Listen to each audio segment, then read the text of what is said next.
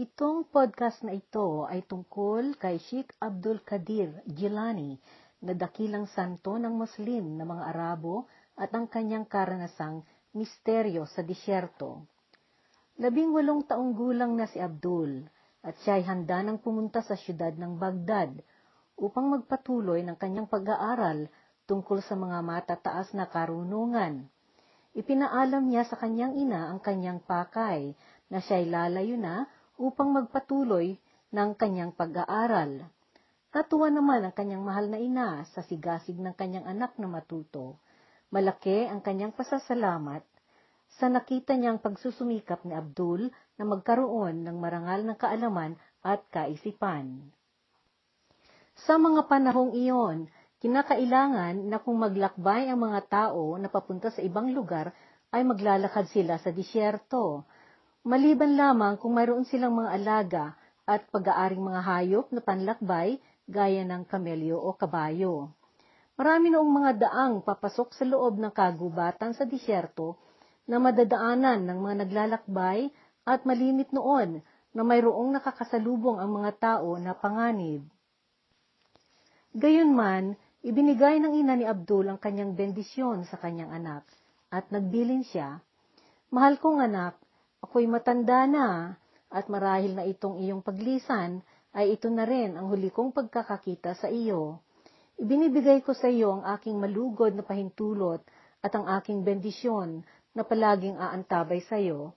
Ipagdadasal ko sa dakilang may kapal na pagkakalooban ka ng pananagumpay Pagpalain ka ng Diyos, mahal kong anak. Ang inyong ama, pagpalain sana ang kanyang kaluluwa, ay nag-iwan sa akin noon nung siya'y namatay ng walumpung dinar bilang pamana niya sa atin.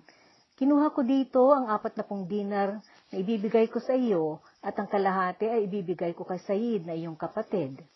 Ipinagpatuloy na sinabi ng ina.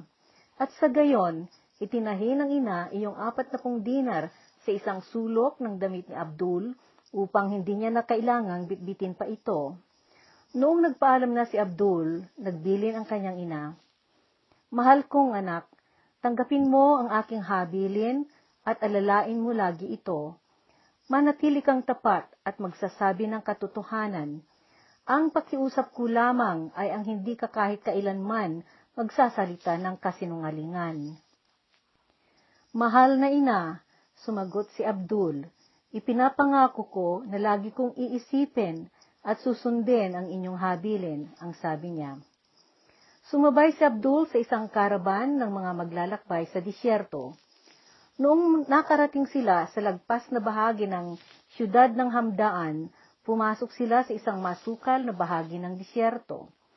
Sinalubong sila ng grupo ng anim na pung bandido. Ang grupong ito ng mga bandido ay pinamumunuan ng isang kinakatakutan na nilalang, si Ahmad Badawi.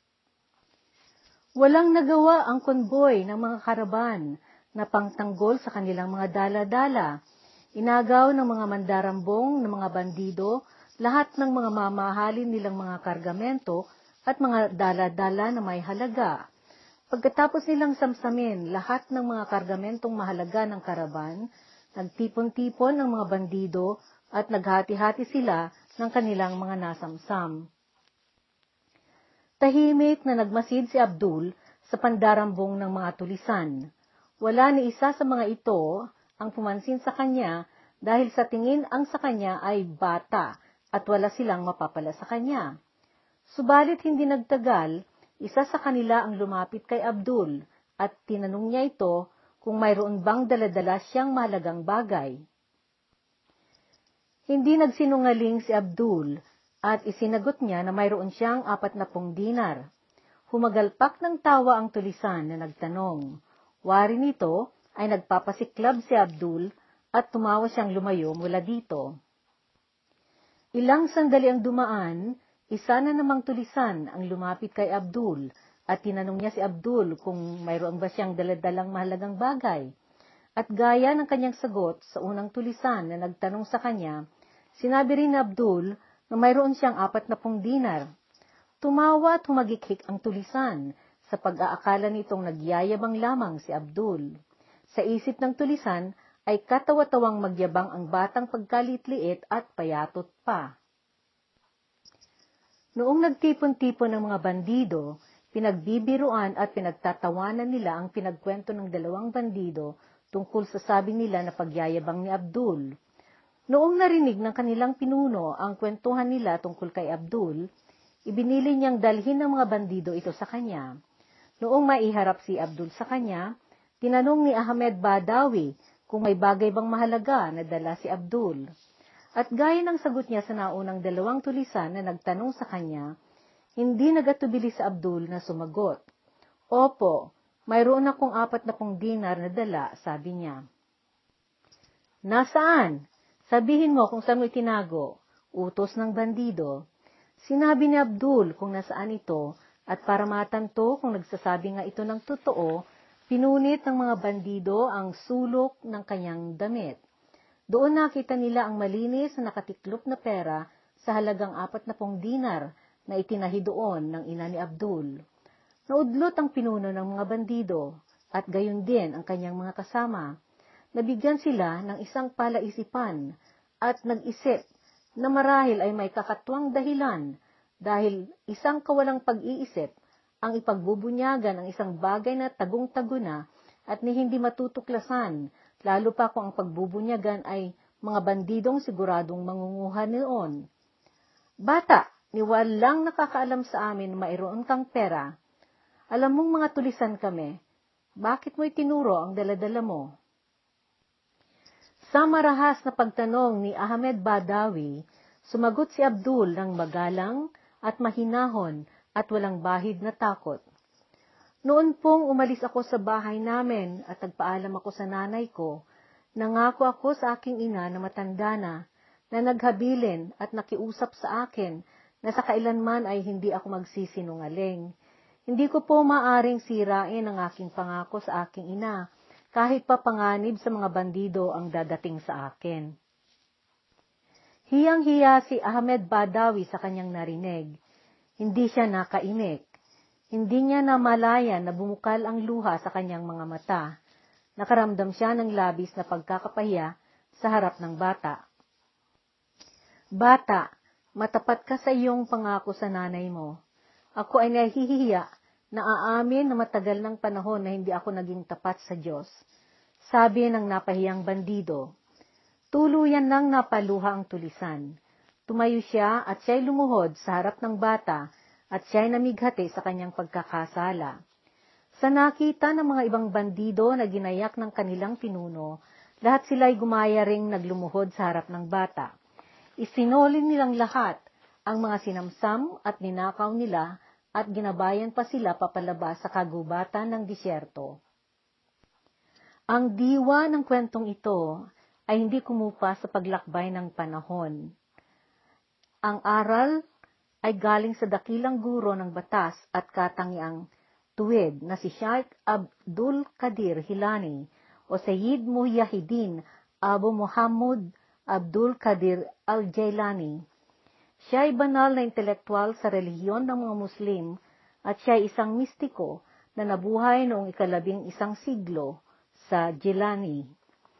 Ang Jilan ay isang probinsya ng Persya at ang Persya ay kilala na ngayon sa pangalang Iran. Sino si Abd al-Qadir Jilani? Ipinanganak si Abdul Qadir sa siyudad ng Naif sa Jilan noong 1077. Naipanganak siya sa gabing naitakda na pagdiriwang ng panahon ng Ramadan o Ramazan. Ang Ramadan ay siyang pinakasagradong buwan sa mga Muslim.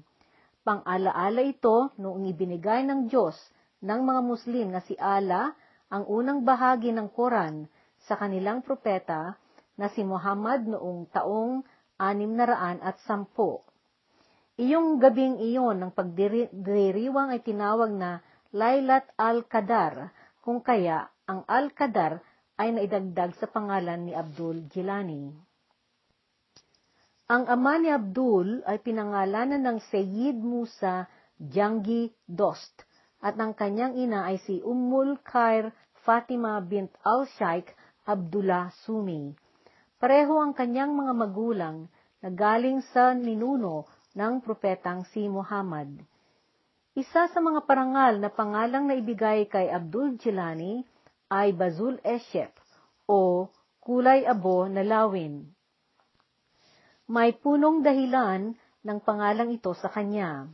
Noong si Abdul ay sampung taong gulang, may isang kakatuwang pangyayari na naranasan ng kanyang ina na sinabi nito sa kanya. Ang sabi ng ina, Isang araw, ilang taon nang lumipas, ako'y nagpuntang naglakbay sa disyerto. May isang beduin na isa sa mga naghahalaghag at naggagagala na mga bandido at tulisan sa disyerto.